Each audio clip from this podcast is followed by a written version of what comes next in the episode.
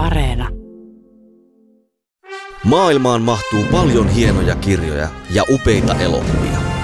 Mutta monestako hienosta kirjasta on onnistuttu tekemään upea elokuva? Kirja versus leffa esittelee joka viikko teoksen, jonka leffaversio vetää vertoja alkuperäisteokselle. Yle Puhe. Kirja versus leffa. Toimittajana Jarmo Laitaneva.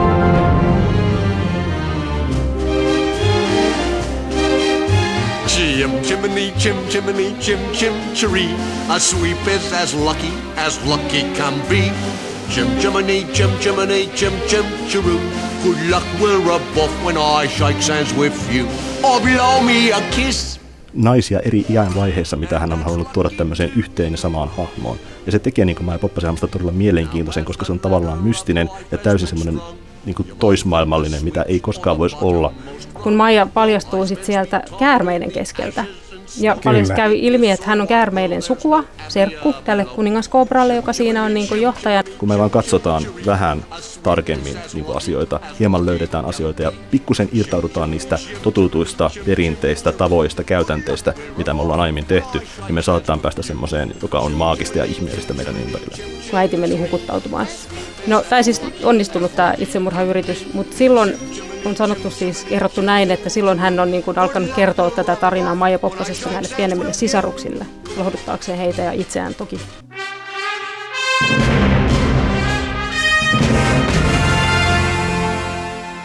P.L. Traversin tarinakokoelma Maija Poppanen ilmestyy kirjana vuonna 1934. Teos on yksi tunnetuimpia lastenkirjoja koko maailmassa. Teoksen suosiosta kertoo sekin, että kirja on suomennettu useampaakin otteeseen. Disneyn musikaaliversio vuodelta 1964 poikkeaa melko lailla Traversin alkuperäisestä kirjasta, mutta nousi siitä huolimatta tai juuri sen ansiosta elokuvaklassikon asemaan. Kansani P.L. Traversin ja Disney Maija Poppanen teoksista keskustelevat toimittaja ja kirjoittaja Heidi Horila ja Disney-tutkimustakin tehnyt kriitikko Sambo Bäriman. Tämä on kirja leffa, ohjelma tarinoiden myös arjen maagisten tarinoiden ystäville.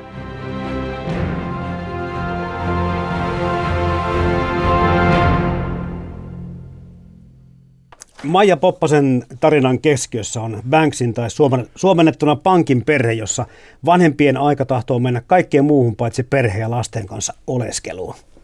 Apuun sitten saapuu supernäni Maija Poppanen, jonka maagisessa ohjauksessa lapset kokevat uskomattomia seikkailuja ja myös perhearvot lopulta löytyvät uudelleen. Mitäs sanoo vaikka elokuvasta muutamalla lausella Heidi Horila?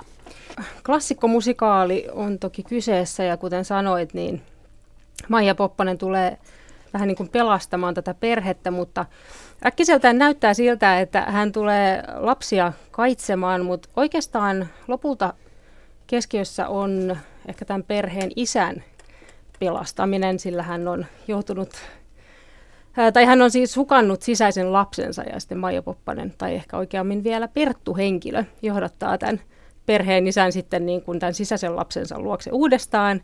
Ja näin sitten tämä ydinperhe eheytyy lopulta. Mitäs kirjasta sanoo tähän Sampo Bäriman? Se kirjahan on siis brittiläisen lastenkirjallisuuden klassikko myöskin, eli tuota, ja siinä tämä niin kuin tämmöinen, miten Maija Poppanen saapuu, niin se saapuu sitten tänne lasten maailmaan ja tuntuu enemmän tuoman tämmöisen, miten hän paljastaa tämmöisen maagisen todellisuuden, tämmöisen tavallisen arkirealismin keskeltä, eli semmoisia maagisia asioita näyttäytyy tämmöisen arkisen meidän jokapäiväisen todellisuuden takaa, kun me jaksetaan vaan riittävän tarkasti katsoa ja tutkitaan ympärillemme. Onhan tämä maailmankuulu satuklassikko, mutta jostakin luin, että alun perin Travers ei kai ajatellut tätä varsinaisen lasten tarinana. Joo, siis tämähän tavallaan istuu semmoiseen hyvin tyypilliseen jatkumoon siinä, että jos ajatellaan, että miten brittiläiset lastenkirjat lähti liikkeelle tuota, sieltä Liisa Imenmaasta, niin tuota, se toi semmoisen uudenlaisen lastenkirjallisuuden genre, jossa tuotiin tämmöistä, fantasiakirjallisuutta, tämmöistä fantasiatodellisuutta näihin lastenkirjan keskiöön. Ja kukaan näistä kirjailijoista ei oikeastaan koskaan halunnut myöntää, että kirjoittavat lastenkirjoja. Eli niin he kaikki, tyypillistä tässä kentässä. Joo, joo, joo että joo. he kaikki niin jotenkin halusivat etääntyä siitä, joten tämä niin kuin, tavallaan jatkaa sitä, mutta niin kuin, ehkä tässä on taas se, että ne kumpuaa niin vahvasti näiden kirjoittajien henkilökohtaisista maailmoista, että he eivät tunne, että he ohjaavat niitä varsinaisesti minnekään tietylle lapsiryhmälle, vaan se on semmoinen maailma, joka kumpuaa ehkä heidän omasta lapsuudestaan, minkä he tuottavat sitten vaan paperille, ja he kokevat, että he kertovat tämmöistä omaa tarinansa siinä, että he eivät identifioidu mitenkään tietyn kohderyhmän palvelijoiksi tämmöisten kirjojen myötä. tässä on niin vahvasti oma elämänkertaa mukana, mutta puhutaan sitä lisää vähän mm. tuonempana. Itselle sattu käteen toi Marikki Makkosen suomennos, se on vuodelta 1982. Ymmärrän hyvin, että 2010 sitä on tehty uusi suomennos, mutta en ole Jaana Kaparijatan käännöstä lukenut. Onko teillä kummallakaan siitä? Mä luin Tyyni Tuuli on suomennoksen kaikkein vanhimman sitten taas. Okei. Okay. Näissä eri suomennoksissa on sitten vaikka nimet eri tavalla käännetty, ja se on sitten jonkin verran lukijoita, ehkä vielä Travelsin faneja vähän vaivannut, että minkä takia tämmöistä sekamelskaa pitää ylläpitää, mutta toisaalta taas sitten, kun muukin teksti päivitetään tähän aikaan sopivaksi, niin ehkä nämä nimetkin on syytä sitten. Joo, Sehän siis... on kääntäjän vapaus myös kyllä. tietyissä määrin. Joo, ja siis itsellä kyllä niin pomppasi just, mä luin sen Makkosen suomennoksen sen ensimmäisen kirjan pohjalta, ja mulla hieman niin kuin, häiritsi se, että siellä on, ne nimet on jätetty niin semmoiseen omaan asuunsa, että mä tavallaan just kaipasin sitä, mitä mä elokuvissa näin, että on Anna ja Mikko, kyllä. ja niin tämmöiset, että ne on niin lokalisoitu ihan suomen kielelle. Mutta tuota, ymmärrän totta kai sen, että niin jokainen kääntäjä etenee vähän tässä omalla tavallaan, ja onhan se tietenkin sitten sille brittiläiselle kulttuurille jotenkin uskollisempaa, että ne pysyy sitten alkuperäisenä nimet, mutta osaisin, osaan kyllä arvostaa myös sitä, että ne sitten käännetään ihan puhtaasti suomen kielelle. Joo, kohta puhutaan elokuvasta, niin sitten lapsikatsoja etenkin, joka sitten yhtäkkiä on kuullut nämä nimet eri tavalla ja sitä lukee ne eri tavalla, niin huomaakin, että mitä tässä on jotakin outoa. It's supercalifragilisticexpialidocious, even though the sound of it is something quite atrocious. If you say it loud enough... Näitä on kirjoitettu kai kaikkiaan kahdeksan näitä Maija Poppaskirjoja. Tämä ensimmäinen on tämä perusteos 1934 tehty. Onko tuttuja nämä muut tarinat? No ei kyllä oikeastaan. Että tämä ensimmäinen kirja on vaan semmoinen, minkä olen lukenut. Mutta sitten sit kun puhutaan elokuvasta, niin siinä Maija Poppasen paluussahan on sitten siitä kakkoskirjasta aika paljon poimittu mukaan. Joo, että mä oon lukenut itse tuota sen ensimmäisen ja sitten on lukenut puolet siitä toisesta, eli niin mulla on tämmöinen tämmöinen puolivälivaihe tässä niin tämän toisen kirjan kohdalla, mutta tuota, en, todellakaan en ole niitä myöhempiä lukenut sieltä, että mullakin ne on vieraampia, mutta tosiaankin on lainattu hyvin paljon sitten siihen jatko-osaan niin tästä toisesta kirjasta niin materiaalia. Tässä jo tuli ilmi se, että että lastenkirjasta puhutaan tai lastenkirjaksi luokiteltavasta teoksesta tässä tapauksessa, mutta, mutta mitäs tuosta Traversin tyylistä voisi puhua? Tietenkin kun alkuperäistä kirjaa tullut luettua teosta, että osaa suoraan sanoa, että ainahan se suomennos on tietyllä tavalla siinä välissä. Mutta... No mä itse asiassa luin sen alkuperäiskielisen version, tuota, eli tuota, tämmöinen yllätys tähän väliin, mutta tuota, joo, siis äh, Traversin tyylihän itsessään on, niin kuin, kuten mä mainitsin tuossa nyt on Liisa Ihmemaassa aiemmin, ja tuota, mainitsin myöskin, että tämmöinen fantasiakirjallisen genre, niin mä mun on hirveän, sitten kun mä niin kuulin sen yhtäläisyyden näiden kahden välillä, ja sitten aloin tosiaan miettimään muita tämmöisiä brittiläisen lastenkirjallisen klassikoita, kuten Peter Pan, Salainen puutarha, niin mä huomaan sen, kuinka paljon se istuu niin yhteen niiden kanssa. Mutta se, mikä niin mun mielestä on ominaista just tälle Traversin kirjan tyylille, on se, että kun jos me ajatellaan Liisa Ihmemaassa, niin se on met Kaninkolon ja Kaninkolon toisella puolella on se salainen ihmemaa. Kyllä. Jos ajatellaan mikä mikä maata, niin se on Peter Pan, joka tulee ja lennättää sinut tähteen ja tähdestä oikealle ja siitä sitten mennään eteenpäin. Ja Koralainen se sama homma. Nimenomaan. Avataan salainen luukku ja mennään sitä kautta taikavaan. Kyllä, joka on hyvin paljon otettu justiinsa Liisa Ihmemaasta.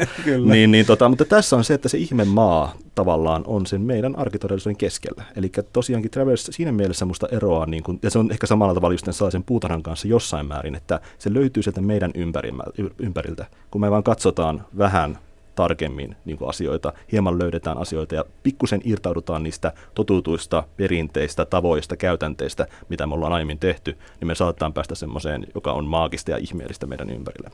Jos ajattelee itse Maija Poppasen hahmoa, niin äh, hän on siis hyvin jännittävä ja mystinen tyyppi. Hän, hän tuo tämän niin kuin taian ja magiikan lasten elämään, mutta samalla hän on niin kuin erittäin tiukka täti, joka siis ei kyllä mitenkään lempeällä otteella näitä lapsia, lapsia kaitse. Ja tota, kun miettii Annan ja Mikon arkitodellisuutta, niin heillähän ei ole siis muitakaan aikuisia, jotka olisivat kauheasti läsnä heidän elämässään. Että vanhemmat on niin kuin hyvin poissa olevia. Ja tota, mä mietin sitä, että tämä niin kuin, lapsen näkökulmasta tämä maailma näyttäytyy aika mielivaltaisena. Että tota, Maijakin johdattaa siis mielettömiin seikkailuihin, mutta tota, sitten sit kun lapset on illalla sillä, että ei muistaaks kun oltiin siellä ja täällä ja nähtiin vaikka mitä upeaa, niin sitten Maija aina niin kuin torpaa ihan täysin, että ei mitään tuollaista ole tapahtunut. Ja, ja sitten niin kuin sulkee lasten suut täysin. Ja sitten lapset jätetään niin kuin siihen, tai lukija ehkä jätetään siihen luuloon, että onko näin sitten kuitenkaan tapahtunut vai onko tämä kaikki vaan niin kuin mielikuvituksen tuotetta. Että se on todella niin kuin jännä, jännä semmoinen niin kuin noidankehä jopa. I always knew you were one of us. We're clearly soldiers in petticoats, dauntless crusaders for women's En tiedä missä, minkä ikäisenä hän sitten alkoi tarinoita kirjoittaa. Eikö se ollut 1926, kun Maija Poppanen esiintyy ensimmäisen kerran uusi-seelantilaisessa lehdessä? Joo, Et silloin Travers on siis ensimmäisen kerran esitellyt tämän hahmon, ja hän syntyi siis 1899, eikö se ollut näin? Et siinä niin kuin kaksivitosena Joo. about, ja sitten 34 tuli Eli ei todellakaan ole kirja. kerrottu omille lapsille näitä tarinoita, Ei. Ei. vaan Mutta kerrottu siis, omasta lapsuudesta. Joo, ja mm. siis eikö se mennyt muistaakseni näin, että kun Traversilla hän oli hyvin traaginen lapsuus. Hänen isä kuoli alkoholistina silloin, kun Travers oli seitsemänvuotias, ja sitten Traversin äiti sitten tästä järkkyneenä aikoi siis tappaa itsensä hukuttautumalla jokeen, ja sanoi tämän siis Traversille, joka sitten jäi hoitamaan pienempiä sisaruksiaan, huolehtimaan heistä, kun äiti meni hukuttautumaan. No, tai siis onnistunut tämä itsemurhayritys, mutta silloin on sanottu siis, kerrottu näin, että silloin hän on niin kuin alkanut kertoa tätä tarinaa Maija Poppasesta näille pienemmille sisaruksille, lohduttaakseen heitä ja itseään toki myös. Mm. Siitä on, voidaan puhua myöhemmin lisää, mutta tästä Maija Poppasen todellisesta olemuksesta. Sitä on, niin kuin, se on yksi semmoinen kirjallisuuden suuria mysteerejä ja voidaan puhua sitä lisää, mutta tätähän on niin kuin etsitty kyllä sitten kissoja ja koirikin kanssa, että kukahan mahtoi olla tämä esikuva tälle Maija Poppaselle.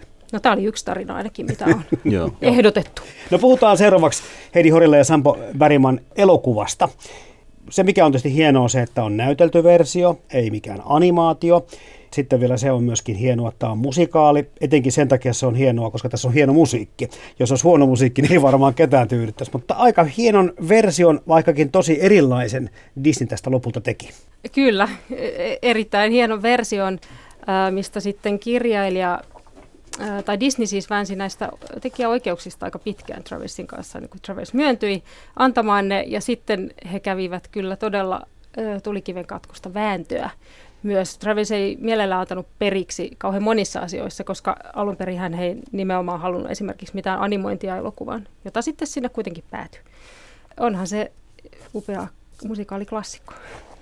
Joo, siis tämähän meni sillä tavalla, että 30-luvulla jo ensimmäisen kerran tarjottiin, tai Disney oli valmis niin tekemään tästä Maija Poppasesta niin tuota, tämmöisen elokuvaversion.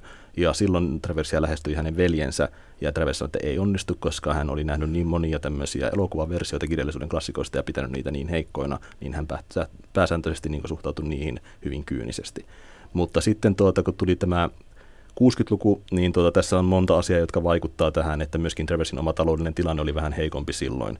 Eli tosiaan hän kaipasi sitä rahaa ja Disney oli maksamaan, valmis maksamaan siitä erittäin hyvin. Että jos mä muistan oikein, niin olikohan se jopa niin 100 000 dollaria plus 5 prosentin proviikat kaikista näistä, niin kuin mitä ikinä tulee tämmöistä tuottoa sen elokuvan ohjeismarkkinoista ja muista vastaavista. Eli erittäin hyvät tulot teki sitä, mutta hän todellakin piti kynsin ja hampain kiinni siitä, että hän aluksi halusi katsoa, että millä tavalla esimerkiksi Shermanin veljekset tekee musiikit siihen, minkä kuulosta se on. Ja sitten kun hän tämän hyväksyy, niin sitten sen jälkeen hän kuitenkin sanoo, että ehtona on se, että hän toimii konsulttina. Että hän, hän niin kuin antaa ehdotuksia ja niin kuin tiettyihin ehtoihin pitää sopeutua siinä, kun tätä elokuvaa lähdetään tekemään. Eli tämä on ollut kyllä melkoista niin kuin taistelua, mutta on toisaalta myöskin ihaltavaa, että kirjailija ei todellakaan ole helposti myöntynyt, vaikkakin niin kuin rahaa selkeästi tarjottiin ja oli semmoinen, että tarvetta tuli, niin silti piti, niin kuin, että tietyt periaatteet on mulla tässä hommassa ennen kuin lähdetään viemään tätä eteenpäin. Pompataan sen verran vielä tästä 1964 ilmestyneestä Disneyn Maija Poppasta tähän sun kertomaan Sampo-tapaukseen. Tästä on tehty, mistä sä kerrot, tämä Saving Mr. Banks-elokuva, joka tosiaan kertoo tästä hankalasta käsikirjoituksen syntymisvaiheesta ja tästä Traversin ja Disneyn tämmöistä kuurupiilosta, mitä he pelasivat niin kuin muutama kymmentä vuotta. Mutta ilmeisesti toi elokuva kuitenkaan ei ole ihan faktapohjainen, vaan sitä on vähän dramatisoitu tai siloteltu ainakin. Sitä on dramatisoitu hyvin, hyvin paljon. Että tuota, siinä on niin kuin pohjalla ihan oikeat ääninauhat, joita käytettiin, joita, joita oli olemassa siis näistä keskusteluista, joita Pamela Travers kävi Disneyn sekä Shermanin veljestä, jotka tekivät musiikit tähän elokuvaan niin kanssa. Eli tavallaan pohjalla lepää ihan oikea tarina siitä, että tämmöisiä keskusteluja on käyty ja nämä on ollut hankalia ja Travers ei missään suhteessa ole ollut helpoin mahdollinen neuvoteltava, mutta tapa, jolla niin kuin Disney tämä Disneyn Saving Mr. Banks, ja tämä on Disneyn tuottama elokuva, niin kehystää tämän, niin on todellakin semmoinen, että se pelaa hyvin paljon sinne Disneyn pussiin. Eli se luo niin Traversista kuvan tämmöisenä vähän hankalana naisena, jolla painaa taustalla kompleksinen isäsuhde, ja sitten tämä Disneyn elokuva, kun lähdetään tekemään, niin se avaa tämän isäsuhteen solmut ja sitten Traverskin näkee, että kuinka mahtava elokuva tästä on syntynyt, että he onnistuivat minun kompleksen isäsuhteen rakentamaan valkokankaalle ja nyt se on avautunut ja minä tunnen itseni paremmaksi ihmiseksi. Joskin sitä loppuitkukohtausta voi tulkita kyllä monella eri tavalla. Joo, varmasti. I feel a surge of deep satisfaction, much as a king astride his noble steed. Mutta palataan takaisin tähän Disneyn mahtavaan versioon tästä Maija Poppasesta musikaaliin. Niin minkä verran tota, te laitatte pääosanäyttelijöiden Dick Van Dyken ja ennen kaikkea Julie Andrewsin ansioksi sen, että tämä musikaali menestyi näin hienosti? Tosi paljon. Siis Julie Andrews, hän, tämä on siis hänen ensimmäinen elokuvarooli. Hän oli kyllä ollut teatterissa pitkään ja tota, Hän on aivan loistava. Joo, oli tehnyt siis esimerkiksi My Fair Lady Eliza Doolittlein roolia, johon oli siis elokuvankin myös ehdolla, joka tehtiin samaan aikaan, mutta päätyi sitten Maija Poppaseksi. Ja tota, äh, tuottajilla ja tekijöillä oli siis jotain epäilyksiä siitä, että, että kun tämä on hänen tosiaan elokuvadebyytti, että osaako hän olla kameran edessä. Ja kyllä hän, hän osaa, että hän, hän, hänellä on semmoinen niin valtava luontainen sädehtivä karisma. Ja Dick Van Dyke sitten taas niin kuin amerikkalaisena koomikkonäyttelijänä esimerkiksi niin hyvin niin kuin sen fyysinen ilmaisu hänellä, niin tota, he hyvin kyllä täydentää toisiaan ja kantaa, kantaa hienosti elokuvaa. Ja vielä sekin on sanottava, että leffassahan on paljon semmoisia veteraaninäyttelijöitä, brittiläisiä paljon, että siinä on niin kuin haluttu kuitenkin, Travers pitää, halunnut pitää siitä tiukasti kiinni, että mahdollisimman paljon brittejä ja, ja tota, musta siitä huokuu semmoinen niin kuin kunnioitus kuitenkin semmoista niin vankkaa ammattitaitoa kohtaan, elämäntyötä kohtaan. Joo, siis kyllähän yleisesti ottaen itse olen niin kuin aina vähän niin kuin varovainen kehumaan pelkästään näyttelijöitä tai antamaan heille krediittiä, kun puhutaan elokuvista, mutta tämän kohdalla niin ehdottomasti ei voi niin kuin puhua tästä elokuvasta ilman Julie Andrewsia tai Dick Van Dykea tai monia muita näyttelijöitä, että tuota, onhan tämä niin kuin ilmiömäinen castingi tässä. Ja monella tapaa niin kuin heidän ta- aikaisempi perimä, eli mistä he tulevat, esimerkiksi juuri Andrews ja sekä Dick Van Dyke, kumpikin niin kuin on taustaa Broadwaylla, taustaa Vaudeville-teatterissa, niin he istuvat tämmöisen musikaaliperinteen, joka justiinsa ammentaa siitä maailmasta, niin sen, sen niin näihin raameihin erinomaisesti. Ja juuri tämä, että koska tämä on elokuva debyytti Julie Andrewsille, joka sanoi, että häntä jännitti todella paljon, joka, että hän vähän pelkäsi, että miten asettuu niin kamera eteen, niin onhan hän niin kuin aivan uskomattoman luonteva siinä niin kuin valkokankaalla, että ei, ei siitä pääse mihinkään, että heidän, heidän niin kuin panoksensa tähän ja mitä he niin kuin antavat tälle elokuvalle, niin on, on todella, todella paljon. Teitä ei sitä vaivannut yhtään äh, tuo Dick Van Dyken naama, naaman vääntely, kun mulle tuli vähän Jim Carrey mieleen ja tunnustan kyllä, että ihan suurin, suurin fani en ole hänelle tuota. Ja ehkä tämä TV-komikan niin alalaji on myöskin vähän sitten makuasia. Siis joo, joo tämä on, tää on tosiaankin, mä niin näen tämän pointin erittäin hyvin, koska niin suurin osa aikuisista ihmistä, joiden kanssa mä oon keskustellut Maija Poppasta, jotka on katsonut sen aikuisiällä, niin tuota, he sanovat, että heitä ärsyttää sen niin kuin liiallinen lapsellisuus, joka niin kuin näkyy varmasti myöskin tässä Dick Van Dyken tämmöisessä hyvin slapstickmäisessä ja hyvin tämmöisessä niin kuin ilmehtivässä roolityössä. Mutta sitten samaan aikaan niin musta se, jos ajatellaan, että tämä nyt kuitenkin on tämmöinen koko perheen Disney viihdeelokuva, niin Dick Van Dyke tavallaan ehkä justiinsa kaiken oman manereittensa ja tapansa ja olemuksensa kautta niin edustaa sitä erittäin hyvin. Hän on hänen, hänen tämmöinen hongankolistajamainen laiha, laiha hahmo ja kuinka hän heiluttelee kaikkia raajoja ja ilmehtii kamera edessä, niin se sopii siihen animoituun tyyliin, mikä siinä elokuvassa muutenkin tuppaa olemaan, että, että se, se, niin kuin, sen maneerit voi ärsyttää, mutta tavallaan ne tunnu kuitenkaan niin semmoiselta, että ne pomppaisi esille semmoisina, että ne tuntuisi niin olevan ristiriidassa muun elokuvan kanssa.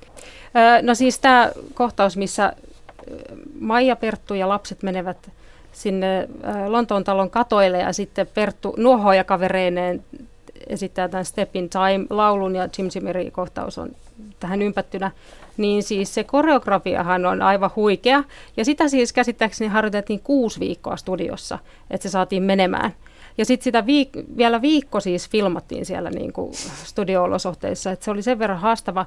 Ja siis Dick Van Dyke, äh, toki niin kuin luonnostaan täysin semmoinen niin kuin armoitettu fyysinen esiintyjä, niin siis hänellä ei ollut ilmeisesti tanssia koulutusta lainkaan, vaikka hän oli kyllä sit tanssiskellut menemään, mitä tuntuu, mikä tuntuu siis vaikealta uskoa, kun katsoo sitä Joo. hänen ele- ja liikekieltä. Että se on niin kuin, tämä koreografipari Didi Wood ja Mark Bro, kun oli ja on myös uh, Sound of Musicin ainakin Didi Wood tehnyt koreografiat sitten myöhemmin, niin tota, sanoi, että, että siis ammattitanssijallekin ne sen Dick Van Dykin tekemät jutskat siinä on haastavia. Että se on kyllä aika huikeaa, että hän oppi ne. Joo. Ja täysin niin kuin uskottavasti.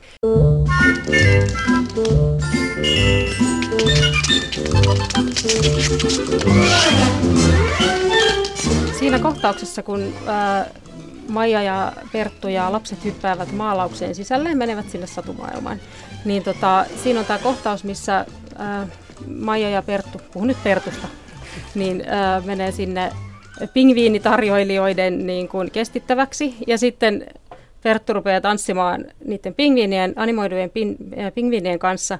Ja siinä on just tämä, niin, tätä pahinta naaman vääntelyä. Niin se on hämmästyttävää, että Maija Poppanen ei niin kuin sivilielämässä ikinä hyväksy tällaista käytöstä. Mutta sitten heidän ää, välillään hän on semmoinen niin vahva romanttinen virite tässä kohtauksessa niin siinä sitten niin kun tämä kaikki Pertun hassuttelu onkin ihan ok. Et se, on, se on aika hauska. Tuosta romanttisesta viritelmästä on pakko myöskin sanoa se, että, että Maija Poppasta on versioitu teatterin lavoille todella paljon ja, ja olen nähnyt itse muutaman näytelmän sovituksen tästä ja, ja siihen on, niihin on melkein kaikkiin pikkusen viritelty enemmän sitä romantiikkaa pääparin välille, mutta kirjassa eikä elokuvassa tässä Disney-versiossa, niin sitä ei kovin paljon kyllä ole. Se johtuu puhtaasti Pamela Traversista, joka sanoi, että hän ei halua minkäänlaista romanttista viveettä näiden välille, että se että sen pitää olla platoninen suhde ja sen pitää näyttää siltä, että he ovat todellakin ainoastaan kavereita. Tämä oli yksi hänen tämmöinen ehto ja hän suostui siihen, mitä nyt ruudulla näemme, vaikka siellä voikin tämmöistä virettä nähdä, niin kuitenkin selkeästi sanovat sen, että kaverita tässä kuitenkin vaan ollaan, joskin vähän vink vink silmäkulman kanssa. onhan heillä siis aivan selvä sellainen... Heillä on kemiaa, se on heillä selvä. on kemiaa. Mm. Mutta onko heillä romantiikkaa? Niin, niin, no sitä kun lapsena katselin elokuvaa, mä muistan jo silloin ajatelleeni, että kyllä noi kyllä kuuluu yhteen. Tämä on tämmöinen mm. niin kuin veriromanttinen ajattelutapa, mitä voisit nykyään. Toisaalta mä kyllä pidän siitä, että niistä ei tehdä niin selkeää romanttista pääparia, koska se uppaa semmoisiin tiettyihin konventioihin, jotka niin olisi tehnyt sitä elokuvasta ehkä vähän mm. tylsän. Että mm-hmm. musta on ihan, Siinä on niin toverillisuutta. Joo, joo, justiinsa, että se, se estää niitä hahmoja luisumasta semmoiseen, minkälaisena me se voisi olettaa niiden olevan. Ja se johtuu mm. varmaan just siitä, että miksi semmoinen romanttinen vire niin vahvasti kumpuaa. Sitä on semmoinen, että me nähdään miesliidi, me nähdään naisliidi, ja ne niin hengailee yhdessä jossakin tota, juomassa teetä ja ja tota, tota, puissokävelyillä ja muuta vastaavaa, niin, niin mä ajattelen, että okei, tässä on pakko olla, että näiden välillä on, mm. ja kun ne katselee toisiaan tuolla tavalla. Mutta sitten kuitenkaan sitä ei viedä, meille ei tuoda semmoista, niin kuin, että, että ai nyt tulee se suudelma ja auringonlasku edessä ja muuta vastaavaa. Mutta semmoinen versio, missä tosiaan näin olisi käynyt, niin lapset olisi lukittu komeroissa, ne olisi hypätty kahdestaan sinne maalaukseen sitten. Niin, niin, niin kuin siinä kirjassa niin, ne menee kahdestaan. Menee. Niin mennäänkin, kyllä. kyllä. Joo. kyllä. Mutta tota, mä luulen, että tässä on myös siis Dick Van Dyken ja Julie Andrewsin keskinäinen siis kollegoiden välinen niin kuin hyvä kemia, että se välittyy vaan niin hyvin sitten katsojalle. Joo. Myös. Noista animoidusta jaksoista tuossa jo mainitsitkin ja ja nyt tässä uusinta katselukerralla, elokuvan uusinta katselukerralla, pikkusen pelotti. Se, se oli jotenkin jäänyt mulle mieleen, että miten hän nämä, ne on mennyt varmaan vanhaksi, mutta yllätyy siitä, että eipä ne ollutkaan niin huonon näköiset, että nehän toimii ihan hienosti vieläkin, vaikka kun puhutaan kumminkin no, yli 50 vuotta vanhasta elokuvasta.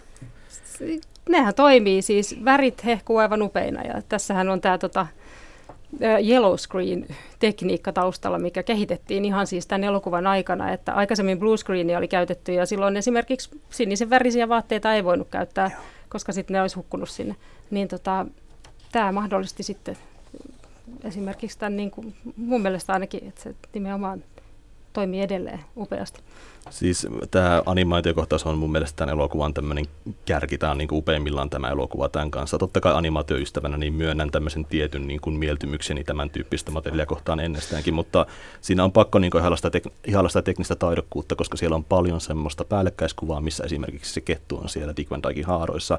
Hirveän hankala tehdä niin kuin tuon ajan tekniikalla ja tuota, tuota, niin kuin tämmöisiä, tämmöisiä, että ne ei ole vaan siellä niin kuin taustalla ja irrollaan siitä ja tuntuu, että no okei, nyt tuossa on leikattu tuo ihminen tuohon ja nuo tanssii tuolla keskenään, että sitten esimerkiksi ne pingviinit, kun Dick Van Dyke tanssi sitten keskellä. Ä, animaattori Frank Thomas, joka teki nämä, niin hän sanoi, että tämä oli aivan uskomattoman hankalaa, koska aluksi tietenkin se Dick Van Dyken tanssi tehtiin, mutta Dick Van Dyke elehtii niin valtavasti, että hän heiluttaa niitä jalkoja sinne sun tänne, niin sitten kun Frank Thomas oli tehnyt nämä pingviinit, se potki periaatteessa pingviinejä niin kuin naamaa siinä, niin sen piti animoida, että ne menee välillä kyykkyyn, välillä nousee, joten se koreografisointi itsessään, niin se vaatii oikeasti niin, kuin niin äärimmäistä ammattitaitoa. Sinänsähän tämmöisen animaatio, että niin kuin sijoitetaan elävää live action kuvaa, näytelmä-elokuvaa niin kuin tämmöiseen animaatioympäristöön ei ole mitenkään uutta. Sitä teki Disney jo niin ihan alkuaikoina, ihan ensimmäisenä aikoinaan. Mutta tuota, tämä on niin tavallaan tämmöinen tietynlainen askel, jonka jälkeen sitten taas siirryttiin eteenpäin niin joihinkin, kuka yritti Ansan Roger Rabbit ja tämän tyyppisiin, että, että tässä, tässä niin selkeästi on kyllä tehty historiallinen merkkipaalu tämän keskellä mun mielestä. I love to laugh loud and long and clear. Nyt sitten siihen musiikkiin. Nyt puhutaan jo niin klassisesta kappaleesta ja tunnusmusiikista, ja yleensä koko elokuvan musiikista, että tota, harvassa elokuvassa ehkä on näin kovaa musiikillista tarjontaa ja antia. Jep, eli tämä tosiaankin niin kuin lähti ihan puhtaasti liikkeelle siitä, että Disney kun sa, alko, halusi alkaa lähteä tekemään tätä elokuvaversiota, ja tällöin vielä ei ollut muuten Traversin kanssa tehty mitään sopimuksia, mutta hän sanoi Shermanin veljeksille, eli Michael ja Robert Sherman, muistaakseni heidän nimensä, niin, niin, niin että ottakaa kappaleita tästä kirjasta, näitä pieniä tarinoita, että mitkä teidän mielestä näistä, mistä näistä voisi tehdä musiikkia. Ja he ottivat kuusi sieltä, ja sitten Disney näytti, että mitä hän oli itse alleviivannut, samat. Ja sitten sen jälkeen tehtiin musiikki ennen mitään käsikirjoitusta tai vastaavaa, eli tämä on tehty sen musiikki edellä, joten ei ole ihme, että se on niin todellakin näin vahvasti niin henki tästä elokuvasta, koska se on niin periaatteessa sen elokuvan sielu ollut jo silloin sen syntymähetkellä. Ja Disneylle tyypilliseen tapaahan tässä niin kuin esitellään jokainen tärkeä henkilö sen niin kuin oman biisinsä kautta. Eli tota, varmasti senkin puolesta ne niin kuin helppo yhdistää ne kappaleet tiettyihin kohtauksiin. Esimerkiksi äh, Glynis Jones, joka esittää tätä perheen äitiä, suffragettiliikkeessä mukana olevaa äitiä, niin tota, hän siis kuvitteli alun perin tulevansa niin kuin ison roolin. Toki on siis elokuvassa kautta linjan mukana, mutta ei nyt ehkä ihan niin suuressa roolissa kuin hän luuli. Päätettiin, että no täytyy hän hänellekin sitten se numero antaa, kun alun perin ei ollut kirjoitettu. Ja sulla oli Sampo joku tieto tästä, että se oli alun perinkin länkkäriin se hänen suffragettibiisinsä Joo, eli sävelletty, että sitten se niin kuin modattiin tähän tämän, tämän henkilön tota, omaksi. Ja siis sehän on aivan... Se, missä tanssitaan olohuoneessa. Joo, hän tanssii näiden tota, palvelusväen Just. kanssa ja kaikki lähtee mukaan. Ai se ei ollut tästä elokuvasta lainkaan? Ei. Melodia ei ollut. Mm. Eli siis tosiaan Shermanin veljekset oli alkanut tekemään Disneyn kanssa yhteistyötä jo 60-luvun alusta asti. Heidän ensimmäinen, että he sävelsivät koko elokuvan, niin oli Ansa vanhemmille, Hailey Millsin tähdittämä tämmöinen koko perheen komedia. Ja tuota, sen jälkeen Disney sitten otti heidät ensimmäiseksi tämmöisiksi sopimuksen myötä tehdyksi vakion muusikoiksi sinne heidän studiolleen. Ja tuota, he tekivät paljon kappaleita Disneylle, monia semmoisia, että Disney halusi heiltä paljon erilaista biisiä, tehkää länkkärityyppinen biisi, tehkää tämmöinen saksalainen marssibiisi. Ja yksi oli justiinsa tämmöinen, että tämä yksi melodia oli jäänyt sinne, ja sitten kun tuli tämä, että tämä Rouva Pankin näyttelijä, jonka nimen mä nyt unohdin. Jones. Kiitoksia. niin, niin, hän tota, ehdotti, että hän sanoi, että hän, hän haluaa niin oman kappaleen. Ja sitten sanoi, että ei, meillä on kappale tuolla, me ollaan, me ollaan hävelletty sitä sulle, että, tuota, että, että, ei mitään hätää. Ja sitten kun hän poistaa, että, sanoi, että nyt, nyt veljet alkaa tekemään jotakin. Ja sitten muistaa, että hei, meillä on täällä tämmöinen melodia, että me voidaan tähän vaan muuttaa sanat. Ja sitten he tekivät tämän Suffragette-kappaleen. Aika virtuosia kyllä nämä kaksi kaveria veljestä on kyllä, kyllä. ollut. Tämän. Ja se on jotenkin mun mielestä hieno, upea jo siihen perheen maailmaan ja sen talon maailmaan, kun tämä suffragetti äiti pääsee valloilleen. Toki tämä feminismi on sitten kyllä aika päälle liimattua näissä tietyissä kohtauksissa. Että et hän on hahmona vähän semmoinen heittopussi jopa.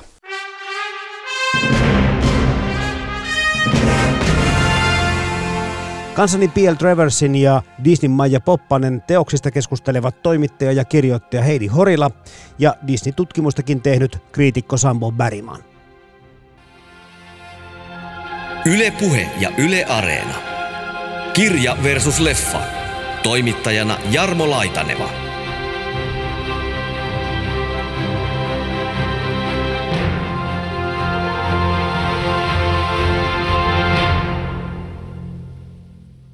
Puhutaan kohta niistä eroista mm. lisää, mm. mutta tässä kohti kiinnostaa sitten niitä omia kokemuksia käydä läpi Heidi Horilla ja Sampo Bäriman, että missä vaiheessa tai pystyykö sitä enää erottamaan ja muistamaan, että missä vaiheessa Maija Poppanen on uinut omaan elämään? No mulla aika aikaisessa vaiheessa. muistan sellaisen tilanteen, että on ollut niin kuin kuumeessa ja flunssassa lapsena, ehkä 6-7-vuotiaana. Ja tota, silloin aikoinaan oli semmoinen särkylääke kuin Fortaal, muistaakseni nimeltä, joka maistui siis hyvin pahalta. Ei semmoiselta ollenkaan, kun nykyään saa nielty maut- mauttomia pillereitä. Ja mä muistan, miten tuskallista oli siis ottaa se lääke, jotta sai sen kuumeen laskemaan. Mutta sitten mä sain katsoa Maija Poppasta. Ja sehän toimi tietenkin niin kuin eskapismina loistavasti, niin kuin musikaalin tyylilaji sopii. Sitten mä pääsin pois siitä niin kuin ikävästä tunteesta sinne tota, fantasiamaailmaan. En tiedä, voi, saattako kuumeella olla jotain tekemistä vielä, että se elävöitti jotenkin sitä kokemusta. Ja sitten tota, itse asiassa mulla on toinenkin tämmöinen hyvin vahva aistimuisto liittyen tähän, että oli joku tuttu, oli käynyt Virossa tai siis Neuvostoliitossa siihen aikaan – ja oli tuonut tuliaiseksi semmoista neuvostoliittolaista suklaata, suklaakonvehtia, mikä sitten niin kuin suomalaislapsen näkökulmasta ei ollut erityisen niin kuin hyvän makusta. Mutta muistan syöneeni näitä suklaakonvehteja ehkä vähän vastentahtoisesti ja samalla katsoneeni Maija Poppasta. Et niin kuin, tämmöisiä jännittäviä, niin kuin vähän ristiriitaisia kokemuksia, mutta sitten elokuva on tullut sieltä kuitenkin semmoisena niin voittajana läpi. Mutta kirja ei ollut vielä kai siinä vaiheessa vielä Kirja ei ollut niin tuttu. Mukana. Ei, ei. Joo. Se on tullut vasta sitten myöhemmin. Okei. Okay. Entäs Sampo? Joo, mulla on sama juttu, että kirja ei tosiaankaan ollut mulle tuttu, että se tuli sitten myöhemmin, mutta itse asiassa myöskin Maija Poppanen elokuva tuli tutuksi mulle vasta myöhemmin. Eli läpi lapsuusidän mä väitin, että mä oon nähnyt Maija Poppas elokuvan, koska mä muistin niin selkeästi sieltä tämän animointijakson, karusellit, niin kuin tämmöisiä yksittäisiä kohtauksia. Ja mä ajattelin, joo, totta kai mä olen Maija Poppasen nähnyt, että come on. Ja sitten mä parikymppisenä katoin tuota, uh, Maija Poppas elokuvan kokonaisuudessa ja sitten mä sanoin, että en mä tätä aiemmin nähnyt. Että ne on kaikki tullut todennäköisesti jostakin Akuankan niin kuin näiden lehtien välissä olevista kuvista ja sitten mm-hmm. Disney VHSien alussa olevista mainostrailereista ja tämmöisistä, jotka on luonut mulle kuvaan, että nämä ikoniset kohtaukset, mitä se elokuvassa näkyy, niin on painunut mun mieleen. Ja sitten mä oon päässäni päättänyt täyttää semmoisen historian, että mä oon nähnyt tämän elokuvan, vaikka mä en ole oikeastaan nähnytkään. Eli elokuvankin mä katsoin sitten todellakin kokonaisuudessaan vasta aikuisiällä, vaikka mä tiesin sen olemassaolon niin kuin jo hyvin varhaisessa vaiheessa. Tämä on tämmöistä kansakunnan yhteistä muistia selkeästi. Mm. Tämä ilmiö on vaan niin suuri. Mutta se on kiinnostavaa myöskin, että puhutaan vähän teidän töistäkin, niin tota, vaikka Sampo ensin, että Maija Popponen tämänkertainen jakson aiheemme, niin se on sulle tuttu myöskin työn Joo. kautta. Joo, kyllä. Eli siis mähän teen tota, tällä hetkellä Disney-tutkimusta tullut yliopistolla ää, ja tuota, mä oon sen pohjalta niin perehtynyt Disneyin hyvin laaja-alaisesti. Vaikka mun tutkimusaihe keskittyykin näihin 1990-luvun animaatioihin, niin Disney myöskin, Disneyn studion ja sen laajempi historia niin on hyvin niin tämmöinen, että olen, olen siihen perehtynyt. Ja siinä osassa totta kai Maja Poppasella oli erittäin iso rooli, koska tämä oli yksi niin Disneyn näistä näytelmäelokuvista niin menestynein niistä kaikista ja varmasti myöskin laadullisesti semmoinen piikki että tuota, se nousee esille siellä tämän studion tämän aikaisessa historiassa. Olen nähnyt, että olet antanut tuolle Saving Mr. Banks-elokuvalle pari tähteä, mutta mitä antaisit kriitikkona tälle alkuperäiselle Disney-versiolle? Tälle alkuperäiselle Disney-versiolle? Uh, nyt pistät mut pahaan paikkaan. Mä veikkaisin, että siis tähdet on aina tähtiä ja eikä voi pelkästään mitään elokuvaa tähdittää. Mutta siinä on niin monta tähteä yhden, pelkästään siinä joo, esiintymässä, että niille kaikille Joo, kyllä tämä nyt, siis, me puhutaan nyt siis ihan puhtaasti klassikkoaseman kautta totta kai niin kuin viiden neljän tähden elokuvasta, että eihän tästä niin kuin voi päästä yhtään mihinkään. Että tässä on paljon asioita, joita mä niin kuin arvostan erittäin paljon. Että jos irrotetaan puhtaasti klassikkoasemasta, niin tässä on aivan uskomatonta teknistä käsityötä mukana. Tota, lavasteiden, puvustusten. Koreografia. Nimenomaan niin kuin niiden kautta, että onhan tämä niin kuin irrotettuna Disneystä, irrotettuna Maija Poppasesta, mutta sijoitettuna niin kuin Hollywood-musikaalien 60-luvun kenttään, niin itsessäänkin aivan mahtava niin kuin teos. Ja puhutaan 60-luvusta, jolloin tehtiin siis West Side Story ja Sound of Musicia ja My Fair Lady esimerkiksi. Joo, kyllä. Paljon klassisia mm. tuotantoja sattuu niille ajoille. Heidi Horille, oletko tehnyt tämän kanssa töitä vai toimittajana, kirjoittajana vai sattunut vaan muuten vaan harrastamaan Maija Poppasta? No Maija Poppasta varmaan on lähinnä harrastanut, mutta tosiaan kirjoittanut elokuvasta ja taiteesta työkseni ja tehnyt myös musikaalikäännöksiä. Mutta tota, vähän ajan päästä on alkamassa myös semmoinen mun oma podcast, Vaikeita vai ei, joka käsittelee taiteen vapaan kentän tilannetta ja eri taiteen aloja. No tuleeko se, musikaalit mukaan sinnekin? Äh, no musikaalit ei varmaan tule genrenä, genrenä mukaan, koska tota, niitä yleensä tehdään isoissa laitosteattereissa, mutta kuka tietää, ehkä, ehkä vapaan kentän ryhmätkin innostuvat tekemään omanlaisia musikaaleja. Go very well. Wanted a nanny for two adorable children. Adorable. Well, that's debatable, I must say. If you want this choice position, Nyt kun tästä teidän ensimmäistä kokemuksia tähän Maija Poppaseen on sitten varmasti kulunut jo vuosia, vuosikymmeniäkin joitakin, muuttuuko tässä ajatukset sit siitä teosparista, kirjasta tai elokuvasta, miksei jatko-osistakin, kun sitä uudestaan palaa näihin, näihin, tai pystyykö niihin samoihin tunnelmiin palaamaan, tuleeko se venäläisen suklaan paha maku sulle suuhun vielä, kun se, tuota, niin, anteeksi, neuvostoliittolaisen vielä pahemman suklaan maku suuhun sulle vielä, kun katsot elokuvaa. No kyllä se suklaamaku on varmaan karissu ö, aika hyvin. Tota, ky- kyllähän se maagisuus sieltä edelleen niin kuin vaan hienosti tulee läpi, mutta toki aikuisena tarkkailee vähän eri, eri, eri tavalla monia juttuja. Esimerkiksi Lontoohan näyttäytyy aika semmoisena likaisena ja nuhrusena ja vähän pelottavanakin paikkana tuossa elokuvassa. Ja mä Paitsi mietin, kirsikkatie. paitsi se kotitie. Niin. Mutta sielläkin on se amiraali, joka ampuu sillä kanuunalla joka tasatunti sillä tavalla. Siis ihan siis tota, saboteeraa ympäristöään, että joudutaan aina niin kuin tasatunnein pitämään kaikkia tavaroita pystyssä ja suurimmiten taloa pystyssä. Ja sitten jos ajattelee, että ne lapset tosiaan elää semmoisessa maailmassa, missä kukaan aikuinen heistä ei ole oikein kiinnostunut ja, ja sitten he jotenkin, isä on vaan niin kuin koko ajan, että menkääs nyt pois tieltä ja näin, niin tota, ei se nyt ihan sillä hirveän idyllistä ole. Ja tota, jos miettii vaikka sitä Pertun hahmoa, niin hänellähän on siis joka kohtauksessa suurin piirtein uusi ammatti. Että hän on niin kuin todella taitava ja lahjakas, mutta mut johtuuko tämä sitten siitä, että onko hän vain yksinkertaisesti niin huono-osainen ja köyhä, että hän ei niin kuin pysty... Joutuu yrittää niin, kaikkea. Niin, Mm. että et, niin onhan tässä tämmöisiä niin kuin monenlaisia puolia. Mä ajattelen, että on taas, että se on sitä teoksen sitä mielikuvituksellista antia, että se vaan se sopeutuu aina siihen tarvittavan tilanteeseen, mm. se Perttu. Ja Pertun Perttuhan on hyvin isossa roolissa. Hänhän niin kuljettaa tätä koko Niin, tarinaa. elokuvassa. Elokuvassa, Mm, elokuvassa nimenomaan. Hän kuljettaa sitä tarinaa eteenpäin ja hänhän sitten niin kuin lopulta tavallaan tekee sen sovinnon äh, eri osapuolten välillä, että hän puhuu lapsille isästä ja isälle lapsista ja näin, ja hän sitten niin kuin lähenee toisiaan. Että itse asiassa Travers ei oikein kai tykännyt tästä, että hän olisi halunnut, että Maija Poppanen olisi ollut siinä isommassa roolissa. Entäs Sampo, nämä lapsuuden muistot, tuleeko ne miten elävästi tähän päivään? No periaatteessa kun katsoin sen aikuisena vasta sen elokuvan, niin ne on Niin, varmaan totta. pysynyt melko samanlaisina, mutta tuota, joo, siis kyllähän jos ajatellaan, että miten tähän olisi lapsuudessa suhtautunut ja miten suhtautuisi aikuisuudessa, niin tietenkin niin kuin jotkut asiat nousee hieman esille.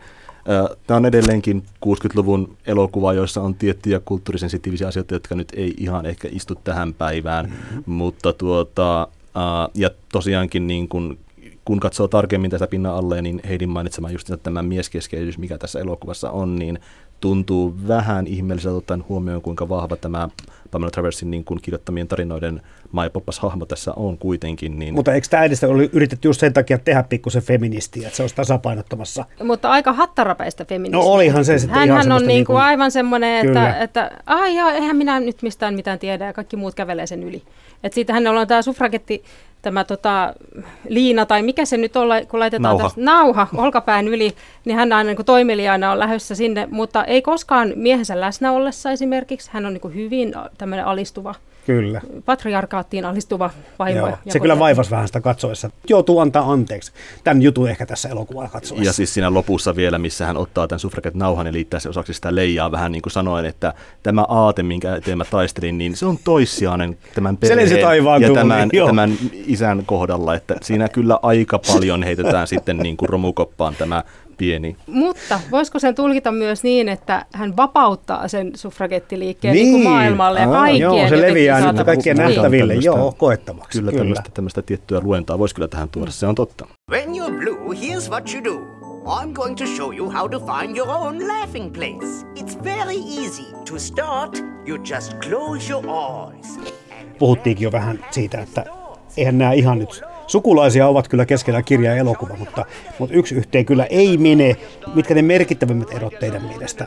Tämä Pertun rooli, mikä elokuvassa korostuu tosi paljon, ja sitten just tämä, että Maija on pääroolissa kirjassa ja hänen niin kuin edes ottamuksensa ratkaisee kaikki. Ja tässä on tämä pyöräydys tietenkin mukana, mutta mitäs muita tulee mieleen? No varmaan se, että Julie Andrewsin Maija Poppanen on aika paljon sävykkäämpi Maija Poppanen kuin kirjassa. Et kirjassa hänellä ei nyt ihan kauheasti näitä niin kuin, luonteen sävyjä ehkä pääse syntymään. Se on aika iso. Joo, se on totta. Siis Maija Poppas hahmo on paljon pehmeämpi ja tämmöinen kiltimpi kuin mitä tämä kirjeen My Papa hahmo ja Julie Andrews sanoi, että tämä oli puhtaasti hänen henkilökohtainen valinta, että hän koki tämän Mai Poppasen se kirjoissa vähän turhankin jyrkkänä ja tämmöisenä raadollisena hahmona, niin hän halusi tuoda tämmöistä pehmeyttä tähän. Ja sitten se, että se tavallaan niin kuin voidaan nähdä, että se on myöskin elokuvan kannalta hyvä, koska se just se tuo sitä nyansseja sinne ja se tuo niitä sävyjä sinne. Mutta sitten tavallaan ehkä hieman jää kaipaamaan sitä semmoista lapsille servailevaa tota, tätiä, joka niin kuin sitten koko ajan vetää niitä kölinalia ja pyyhkii lattia jokaisella hetkellä, että siinä olisi, siinä olisi oma semmoinen tulokulmansa ja jännä on, että sitä hahmoa mietittiin näyttelemään myös Peter Davis, joka olisi varmaan voinut tuoda No hän tyyppisen. olisi kyllä ollut. Ja siis olisi, mun mielestä olisi niin herkullista nähdä vähän niin kuin kirjalle uskollisempi elokuvaversio. Mm. Että miltä se näyttäisi, miltä se oikeasti näyttäisi tänä päivänä. Ei nyt ehkä ihan yksi yhteen niin, tota, äh, niin mustavalkoinen meininki, mutta vähän enemmän semmoinen särmämpi. Mm. Totta kai elokuvastahan aina puuttuu kirjan kohtauksia, koska materiaalia kirjassa on enemmän, vaikka tämäkään ei paksu kirja ole, mutta siltikin puuttuu. Muun muassa nämä Maija Poppasen synttärit eläintarhassa, jolloin ihmiset taas on häkeessä ja eläimet heitä katselemassa. Sitten tämä kauppareissu, jossa on sitten tähti taivaalta, tulee heille vierailemaan ja ostoksille yhdessä. Mutta sitten oikeastaan olin hyvin tyytyväinen, että sieltä puuttuu tämä Maijan ja lasten pikainen maailmanympärysmatka taikakompanssilla, missä nämä eri maanosien asukit todella stereotypisesti esittäytyy. Joo, tämä Jäittekö oli... kaipaamaan? No, no itse Sampo, sähän vähän... No. ei, siis en, en jäänyt kaipaamaan sitä, siis näin ei sanota, mutta sanotaan tällä tavalla, että se olisi sopinut Disneyn pirtaan erinomaisesti, koska jos niin jostakin löytyy joku epäsensitiivinen materiaali, niin jostain syystä se niin kuin, en sano, että tämä on tietoinen valinta Disneyltä, mutta tietenkin heillä on vähän tietynlaiset käsitykset ollut asioista, niin se saa tuppaa päätymään sinne ja sitten sitä harmistellaan vuosia myöhemmin, että hupsuko pääsi käymään näin. Ja tämänkin kohdalla Paha tiistai, joka on tämän tarinan nimi, niin se oli markkeerattu Disneyn toimesta alun perin, että okay. se piti tuoda sinne, mutta se jäi sitten jossain vaiheessa käsikirjoista pois. En tiedä, oliko jo ihan puhtaasti mikä syynä, mutta veikkaan, että ei ollut se, että pidettiin näitä hahmoja jotenkin kiusallisena tai muuta vastaavaa. Joskin, Sittenhän ne niin. tulee siinä sen Mikon painajaisiin vielä uudestaan, oh. nämä stereotyyppiset alkuperäisasukkaat jotenkin uhkaavina hyökkäävät sieltä. Et, että siinähän saa taas sitä opetusta kerrakseen sitten, että jos on ollut tuhma. Joo, tämähän sensuroitiin sitten myöhemmin, tai siis sensurointi on väärä sana, muutettiin ää, tuota myöhemmin ihan Pamela Traversin itsensä toimesta uudestaan kirjoitettiin, ja tehtiin eläimiä näistä hahmoista, joita, joita mentiin vierailemaan, ja tehtiin muutenkin niistä kohtauksista vähän enemmän semmoisia, että niin kuin ne sopi siihen eläinympäristöön, eli hmm. rapsutettiin pandaa korvan takaa ja muuta vastaavaa tämmöistä. Mutta sehän on siis se eläintarhakohtaus, missä on siis Maija Poppasen syntymäpäivä ja lapset johdatetaan siis keskellä yötä eläintarhaan, missä, missä ihmiset on laitettu häkkeihin. Se olisi ollut hieno, hieno nähdä kyllä joo, ja se on siinä, ky, joo, ja se on tota, no siinä on myös semmoisia tulokulmia, että olisi jännä ollut nähdä, että miten, olisi, miten se olisi sit toteutettu leffassa, vauvat siellä kaltereiden takana ja näin, mutta tota, sehän on siis todella jännittävä, vähän hämyinen myöskin kohtauksena kirjassa, kun Maija paljastuu sit sieltä käärmeiden keskeltä ja Kyllä. paljon käy ilmi, että hän on käärmeiden sukua, serkku tälle kuningaskobralle, joka siinä on niin kuin johtajana ja semmoisena päähahmona. Ja tota, tämä on kiinnostavaa, kun Travers hän siis oli kiinnostunut noista idän, idän uskonnoista ja oleili, oleili myös, oliko se Intiassa jossain vaiheessa pitkiä aikoja. Ja tota, jos ajatellaan siis käärmettä kulttuurisessa merkityksessä, niin ehkä länsimaisessa kulttuurissa näyttäytyy semmoisena niin pahana tai uhkaavana, mutta sitten taas muualla sitä voidaan pitää niin kuin uudesti syntymän merkkinä ja, ja tota, parantavana symbolina ja näin, niin sitten voitaisiin johdatella ajatukseen, että onko Maija Popponen näin kaikki voipa, että hän tuo sitten tätä kaikkea niin kuin uudesti syntymää ja kaikkia hyvää. A British bank is run with precision. A British home requires nothing less. Olisi kiva kuulla siitä tulkinnasta, liittyykö taas Traversin omaan elämään vai miksi kummassa hän on kirjoittanut tuohon kirjaan Maija Poppasen niin itserakkaaksi, turhamaiseksi ja äkäiseksi. Niin, varmaan hän on sitten kohdannut sellaisia ihmisiä, varmaan Maija Poppanen on vähän niin kuin kokoelma monenlaisista hahmoista, että sitä hän on kirjoitettu, että siellä olisi hänen omaa tätiä mukana ja, ja tota, erilaisia, varmaan häntä itseään myös. Mutta se on hyvä kysymys sitä tota, itserakkautta ja turhamaisuutta korostetaan aika paljon ja sitä on siinä leffassa myöskin mukana. Joo, mutta kirjassa hän pysähtyy joka ainoa näyteikkunan kohdalla peilaamaan mm. itseään ja toteaa, että aika hyvältä näyttää. Joo, ja sitten tota, häntä kuvataan ainakin siis tuossa Tyyni Tuuli on suomennoksessa vuodelta 1936 myös että, niin kuin ylimielinen ja, ja, ja jotenkin sillä niin kuin, että ei mitenkään mairittelevia välttämättä ei, nämä niin kuin ei. adjektiivit.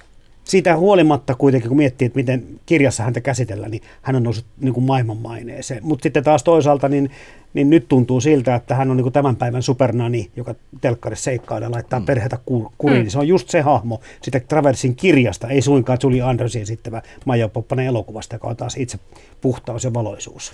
Totta.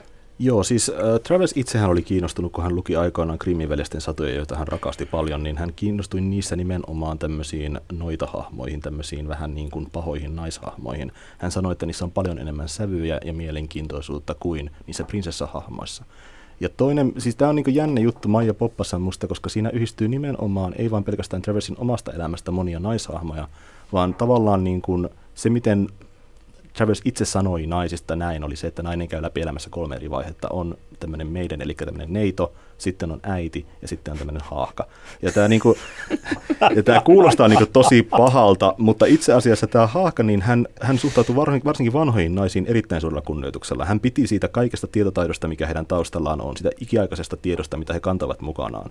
Ja Maija Poppanen, joka on niin kuin Traversin omien sanojensa mukaan semmoinen 27-vuotias, niin hän on tavallaan niin kuin vähän semmoinen neito, että hän keskittyy omaan ulkonäkönsä siinä, missä kuka tahansa nuori ihminen, ja niin kuin katselee itseensä ja tykkää miettiä, että miten häntä katsotaan takaisin. Sitten hän kuitenkin on niin kuin tavallaan myöskin semmoinen äiti, hän toimii lasten kanssa ja pystyy huolehtimaan heistä, mutta sitten hänessä on semmoinen ikiaikainen viisaus. Hän on toiminut jotenkin taivaan tähtien, eläimien, universumin ties miten olioiden kanssa, ja hän kantaa tätä kaikkia tietoa mukanaan. Eli hän on todellakin ei vain niin yhdistelmä tämmöisiä naisia, mitä hän on tavannut elämänsä aikana, vaan naisia eri iän vaiheissa, mitä hän on halunnut tuoda tämmöiseen yhteen ja samaan hahmoon. Ja se tekee niin Maija Poppasen todella mielenkiintoisen, koska se on tavallaan mystinen ja täysin semmoinen niin kuin toismaailmallinen, mitä ei koskaan voisi olla, mutta joka niin kuin tässä hetkessä, kun se tulee meidän maailmaan, niin se tarjoaa semmoista turvaa ja tasapainoa, vaikkakin hän on myöskin samalla myös semmoinen hyvin, että hän tekee sen melko kylmäävästi ja näpsäkkäästi, sanotaan tällä tavalla. Mutta hän on myös vahvassa yhteydessä eläimiin, että hän Kyllä, niinku just keskustelee, niin kuin se kirjassakin tulee useasti esiin ja näin, että siinä on jotenkin just niin kuin sä sanoit Sampo, niinku kaikki puolet. Joo, Kaikki puolet. Ja hän on myös hyvin itsenäinen. Niin kuin jos ajatellaan sitä, niin kuin kun miettii, että hän siis tulee ja menee kuten itse haluaa. Kyllä. Et siinä mielessä niin kuin, ei ole kyllä kenenkään niin kuin tossun alla. Ja sekin on jännä, että niin kuin, tässähän kirjassa on tosiaan kaksi hahmoa, jotka jätettiin pois tästä elokuvaversiosta, vaikka Travis olisi halunnut sinne, eli tämä Barbara ja John, eli nämä pikkulapset, nämä yksivuotiaat. Ja siinä on tämä, joka on mun henkilökohtaisesti mun mielestä paras niistä pienistä tarinoista, mitkä siinä ekassa kirjassa on, on tämä Barbara ja Johnin tarina, mikä on todella kaunis, mutta samalla myöskin aika surullinen on siitä, että kun he ovat niin pieniä lapsia ja meidän kielen ulkopuolella, niin he pystyvät keskustelemaan luonnon kanssa, tuulen kanssa, korppien ja varisten kanssa. Ja todetaan, että tässä iässä ainoastaan niin lapset pystytään tekemään, mutta sitten kun astuvat kielen maailmaan ja vähän vanhemmiksi, niin he kadottavat tämän kyvyn. Mutta Maija Poppasella tämä kyky on säilynyt ja hän on erityistapaus. Kukaan ei kerro, että miten, mutta hän sanoo, että hän on erityinen. Pertulakin oli vähän samanlaisia taikavoimia mun mielestä tässä. Ainakin vihjata siihen suuntaan, että hän on kanssa kun Jo kirjassa kyllä sillä tavalla, että hän maalaa sen maiseman ja Niin. sitten hän tiedostaa, että sinne voidaan hypätä ja siinä toistuu just tämä niin tämmöinen arjen keskellä olevia taikajuttuja, koska niin siinä on se kuva ja sitten se on sillä tavalla, että mä sanon, että eihän tuolla ole karuselle, ei tuolla ole niin näitä, niin ne löytyy sille kuvasta, mutta ne on tuolla puun takana, ne on tuolla niityn toisella puolella. Että Pitää vain osata katsoa. Nimenomaan. Niin ja sitten Perttu myöskin tunnistaa Maijan, se on kuin vanha tuttu hänelle, että ottaa huomioon, että nuoria ihmisiä on tässä niin kuin tarkoitus kuvata, niin se heidän tuttavuutensa voi liittyä mm. siihen, että heillä on tämmöinen vuosisatojen vanha perimä tai Joo. joku tieto tai viisaus tai muu jo niin kuin valmiina. Kyllä, ja se ainakin mua lapsena aina kutkutti ihan hirveästi, että mistä ne tuntee toisensa ja missä ne on kohdannut. Ja sitten siinä lopussa, kun Maija lähtee ja Perttu heiluttelee sille sit lakkia ja jotenkin, että no niin, nähdään taas. Niin missä, mä aina mietin, että no missä ne sitten seuraavaksi näkee. Hyvä kirjailijahan jättää niin avoimia paikkoja ja tämä on yksi semmoinen kohtaus, mikä, mikä tosi hyvin kiinnostaa. Early each day to the steps of St. Paul's, the little old bird woman Alussa lähdettiin jo liikkeelle siitä, että hän on käyttänyt tosi paljon omasta elämästään tässä elementtejä tässä tarinoinnissa ja satujen kertomisessa, mutta se karu lapsuus tuossa tuli jo, Heidi kerrotkin jo, että tota, isä kuoli alkoholismiin ja äitikin yritti itsemurhaa ja muuta, mutta ilmeisesti tässä on niin kuin luettavissa sitten kaikki, kaikki lapsuuden traumat näistä teoksista. Onhan ne siellä luettavissa, jos niin haluaa toki. Mm. Joo, Kyllä, että tuota, tässä, on, tässä on tosiaan se, että niinku, hän selkeästi on niinku tiettyjä yhtymäkohtia. Yrjö Pankki työskentelee pankissa, niin kuin nimi, sukunimikin sanoo, ja hänen Traversin oma isänsä oli pankkipirkailija, hän työskenteli pankissa, ja kun pankki meni alta, niin sitten tapahtui myöskin tämä hänen hyvin nopea alkoholisoitumisen myötä, alkoholisoitumisen myötä tapahtunut kuolema. Eli tuota, tavallaan niin on tämmöisiä tiettyjä hetkiä siellä ja muistaakseni myöskin, tämä taitaa tapahtua toisessa kirjassa, mutta on, on Travers tykkäsi itse pienellä leikkiä esimerkiksi tämmöistä, että hän tykkäsi leikkiä kanaa, hän tykkäsi niin esimerkiksi istua ja munia jotakin ja leikkiä mielikuvitusleikkiä tällä tavalla. Ja näitä samoja niin tämmöisiä elementtejä toistui joissakin niissä tarinoissa tämmöisiä, että se heti yhdistät, että aa joo, tosiaan, että tämä mainitaan myöskin jossakin Traversin niin kuin tämmöisessä elämänkerrassa, mutta todellisuus on se, että Traversista on kirjoitettu hyvin vähän. Hänestä on kirjoitettu melko vähän niin kuin semmoista elämänkertaa, että yksi kattavimpia on tosiaan tämmöinen Mary Poppins She Wrote-kirja, jossa niin kuin on tutkittu viiden vuoden ajan tätä niin kuin Traversin elämää, ja sen pohjalta on, tai näitä kirjeitä, mitä hän on jättänyt taakseen, päiväkirjamerkintöjä ja muita vastaavia, ja niiden pohjalta on rakennettu vähän tätä hänen todellisuuttaan. Ja niissä niin kuin hieman näkyy totta kai se, että sieltä on löydetty semmoisia niin kuin selkeitä yhtymäkohtia tähän Maija mutta paljon myöskin on semmoista, että on selkeästi luettu se kirja aiemmin ja sitten katsottu, että no mitkä täältä nätsäisi tähän ja miten vastaan. Niin, etsimällä etsitty kyllä. Niin, että semmoista biografismia kyllä on harjoitettu siinä aika vahvasti. Ainakin tätä itse Maija Poppasen persoonan esikuvia on useammassakin dokumentissa etsitty, että YouTubestakin löytyy monta erilaista mm. ja yhden kerkesin vaan katsoa niistä etukäteen, mutta se on niin kuin tuntunut kiehtovan tosi paljon, mutta tämä Travers on aika mystinen hahmo kaiken kaikkiaan tässä kirjallisessa kentässä, ottaen huomioon kuinka tunnettuja hänen teoksensa ovat. Joo, hän siis karttoi julkisuutta kyllä mm. aika hyvin. Ja tota, sitten elokuvan tullessa, niin ei ollut niin kauhean onnellinen tästä lopputuloksesta, niin varmaan sitten oli tyytyväinen, että oli tota, elanto turvattu, mutta niin, kuka tietää. Ilmeisesti sitten, kun tuli ää, näyttämöversio musikaalista sitten, tai siis Maija Poppasesta myöhemmin, niin siihen hän käsittääkseni oli sitten jo vähän tyytyväisempi. Että siinä oli Maija Poppasen hahmolle oltu vähän uskollisempia. Paimala Travers itse sanoi tällä tavalla, että hän ei missään nimessä halua tänne kirjoittaa elämänkertoja. Hän sanoi, että ne on aina niin kuin jossain määrin semmoisia vääristyneitä ja muita vastaavia. Ja tuota, hän, hän kun häneltä kysyttiin, että no mikä innotti sinut kirjoittamaan niin kuin Maija Poppasen, mistä Maija Poppanen syntyi, niin hän ei koskaan sanonut, että hän kirjoitti Maija Poppasta, sanoi, että se tuli hänelle niin kuin jostakin mm. ulkoa. Ja monet on sanonut, että okei, no viittaako tämä nyt jotenkin siihen, että se on, se on tullut häneltä hänen aiemmasta elämästä, että on ollut joku niin kuin täti tai taloudenhoitaja, joka on ollut mahdollisesti siellä ja se on ollut sitten Maija Poppanen ja se on tullut sinne, mutta minusta tuntuu, että tässä korostuu just se itämainen mystiikka enemmän, että hän ei ajattele luovaa prosessia sillä tavalla, että se on minä kirjoitan asioita paperille. Hän vihasi luovan sanan käyttää muutenkin, vaan se on enemmän ehkä semmoista, että on joku kosminen voima, joka tarjoaa meille ajatuksia ja minä olen vaan tämmöinen välikapula, joka Välittäjä. sitten tuottaa niitä tuon paperille.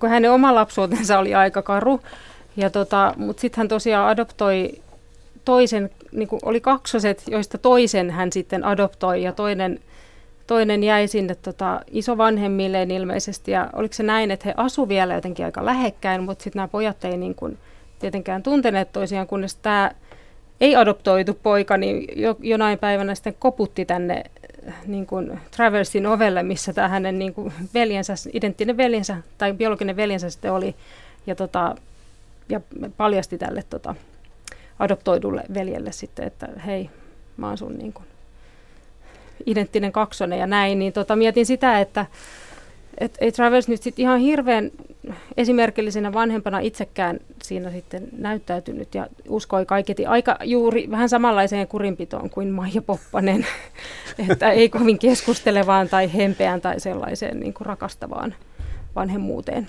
With tuppence for paper and strings.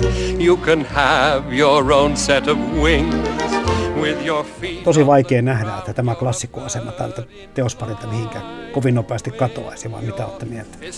No siis kyllähän tämä tulee tämän klassikkoaseman säilyttämään. Osittain totta kai puhtaasti myöskin laadullisten meritteen kautta, koska onhan tämä erinomainen musikaalielokuva, mutta myöskin sen kautta, että Disney pitää tätä klassikkoasemaa yllä ja tulee pitämään sitä jatkossa, että Disney tapaa masinoida tätä niin kuin heidän menneiden aikojen merkkiteosten niin kuin asemaa, niin on hyvin semmoinen, että sitä on hankala kenenkään paeta. Että se tulee olemaan osa tämmöistä länsimaista kulttuuria varmaan nyt ja jatkossa. Ja se, uskoisin, että 50 vuotta, 100 vuotta kietää.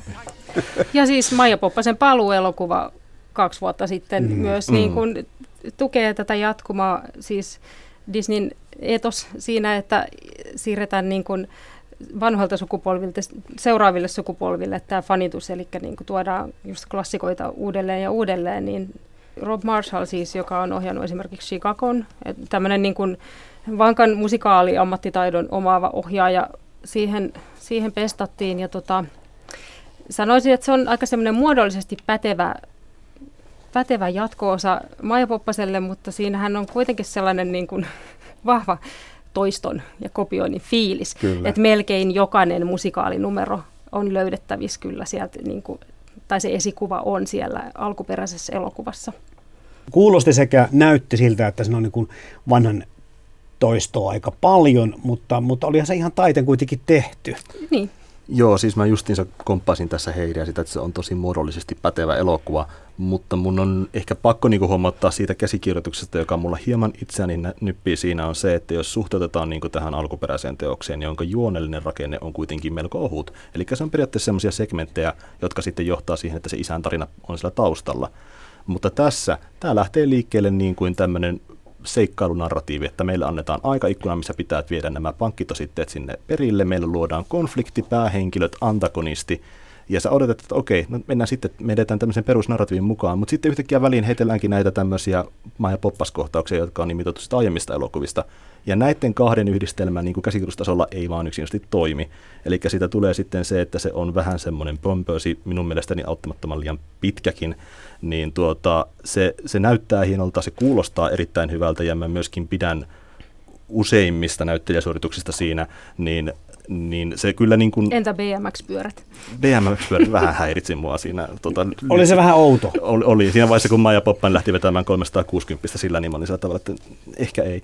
niin, niin, tuota, tuota, niin tuota, tuota, että, siis, mutta hienoja koreografioita, joita Rob Marshall kyllä osaa tehdä, mutta tässä just on se, että hän, hän ammentaa paljon niistä aiemmista kohtauksista, mutta sanotta, sanottavasti tekee, että hän luo kuitenkin tämmöisiä uusia hienoja kohtauksia tänne elokuvan sisälle. Ja jos katsotaan, mitä näitä muita tämmöisiä Disney uusia versiota on, niin eihän tämä missään nimessä huonoimmasta päästä ole sieltä.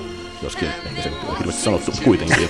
ja sitten jos miettii sitä, niin onhan se vähän epäreilu lähtökohta, että lähdet tekemään leffaa ja kaikki, kaikki tietää sen alkuperäisen ja vertaa mm. siihen, että niinhän se menee.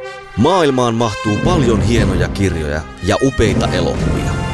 Mutta monestako hienosta kirjasta on onnistuttu tekemään upea elokuva? Kirja versus leffa esittelee joka viikko teoksen, jonka leffaversio vetää vertoja alkuperäisteokselle. Yle Puhe. Kirja versus leffa. Toimittajana Jarmo Laitaneva.